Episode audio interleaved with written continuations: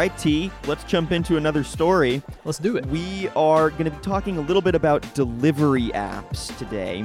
Um, basically, in response to the pandemic, people across the country are second guessing the delivery apps that they've uh, known to love. Uh, and they're rethinking the place of those delivery apps in providing delivery conveniences and in supporting local restaurants and businesses. Um, there's basically a really solid long form story on this topic that helped inform some of my notes on this in the Philly Inquirer. Uh, so I recommend everyone go check that out. Basically, I'm just going to highlight some of the few anecdotal stories that most caught my eye from that, and then Tyler and I are going to discuss. But if you really want to get a, a fuller picture, I recommend checking that story out, and we'll link in the uh, in the post. Uh, anyways, so the story basically highlights different areas in the U.S., the Bay Area mostly, uh, but points out that people are calling restaurants directly instead of relying on delivery apps. They're hiring gig workers directly, and they're making purchases from their local businesses, not via Amazon, uh, to support them more directly. And I think the impetus behind this is uh, people are noticing that their local Main Street communities are struggling. And whereas, you know, I guess during quote normal times, these platforms would provide access and increased um, visibility for some smaller companies, right now, uh, they're acting more like, I guess, a, a leech or a vulture to those businesses' uh, cash flow because of how tight the margins are. And therefore, uh, some local communities are saying, you know what?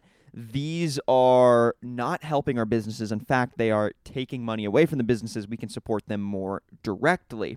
So, let me go through some of the anecdotes and some of the pros and cons, and then we will break down. So, uh, the story quotes a random person called Turtle Brennan a research engineer in San Francisco. You know, just a nice little anecdotal random person. And this person looks to now buy their coffee from uh, a local chain. And this is the quote that Turtle Brennan said, quote, It is incredibly difficult not to go to Amazon when you need to buy something kind of esoteric, Brennan said. I've been making a conscious effort to search out alternatives.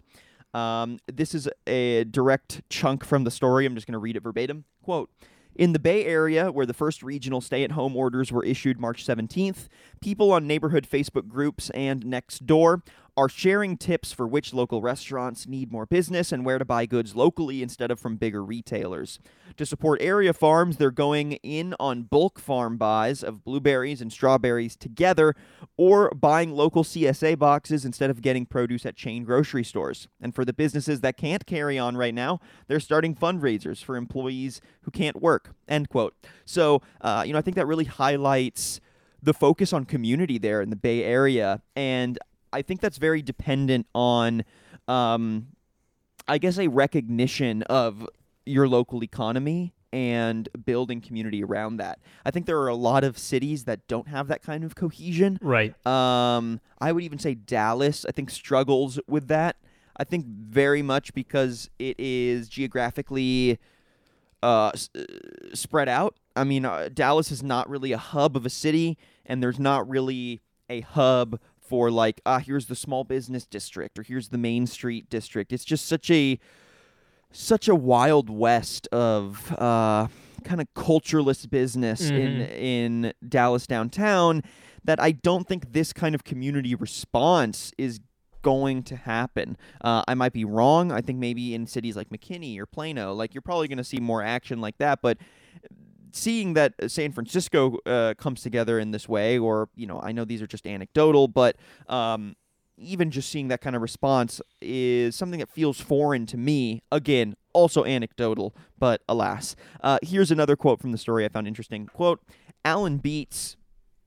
Founder of the Borderlands bookstore says he is taking orders online, over the phone, and through email.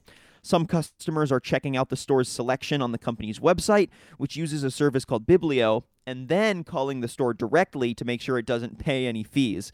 The story or the store, excuse me, has been able to keep all of its employees on payroll. Wow. Um, and then here's another quote from Chef Ryan Stagg. He works at a pizza joint called uh, Pollara or Pojara in Berkeley. Uh, quote, overall you do more business, right? Because you're now on this massive platform that reaches far more people than you're able to reach on your own. He's speaking about Grubhub and and um, all the delivery apps.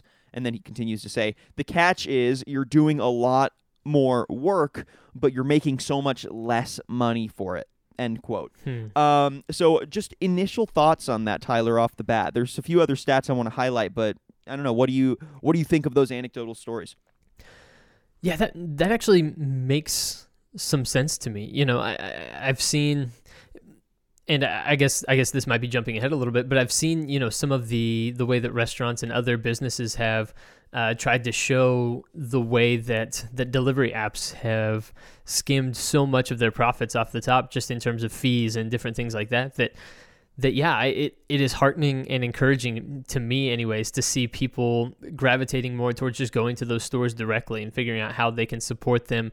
And uh, that's an attitude that I think we could use a lot more of. I think definitely, and um, you know, I, I think it also highlights how some of these Silicon Valley uh, app disruptors have entered the marketplace and Mhm. what their place in the marketplace really is. You know, it might be advertised as we are helping create scale for your business, helping you reach more customers, and that is all true. But the cost of that convenience, I think, is really starting to show its face.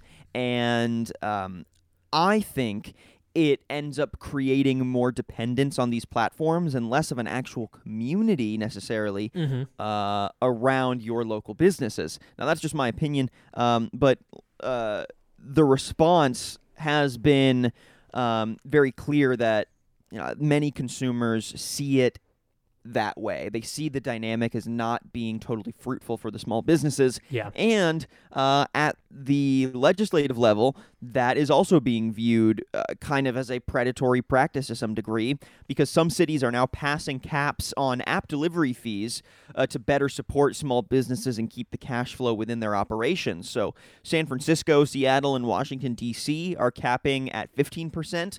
New York City is capping their fees at 20%. Um, some fees were as high as 30% before any of these caps. Uh, so, you know, when you place an order, if 30% of that order is now being funneled to the delivery app, um, that's a huge chunk a change lobbed off of your order. right. Um, here are a few quotes one from Grubhub and one from a city councilman in New York. First quote Any arbitrary cap, regardless of the duration, will lower order volume to locally owned restaurants, increase costs for small business owners, and raise costs on consumers. That was from Grubhub. This is from uh, City Councilman Mark uh, Gonaj, Yo- Yonaj. Not, I'm sorry for butchering that one.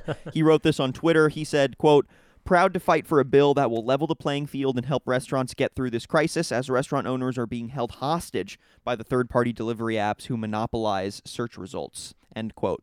So, uh, I think those are two very different reads on the situation. Yes. Um, Grubhub's read on the situation, I'm having difficulty connecting the dots on how capping the fees that Grubhub takes from the company is necessarily going to lower order volume and increase the cost for the small business owners.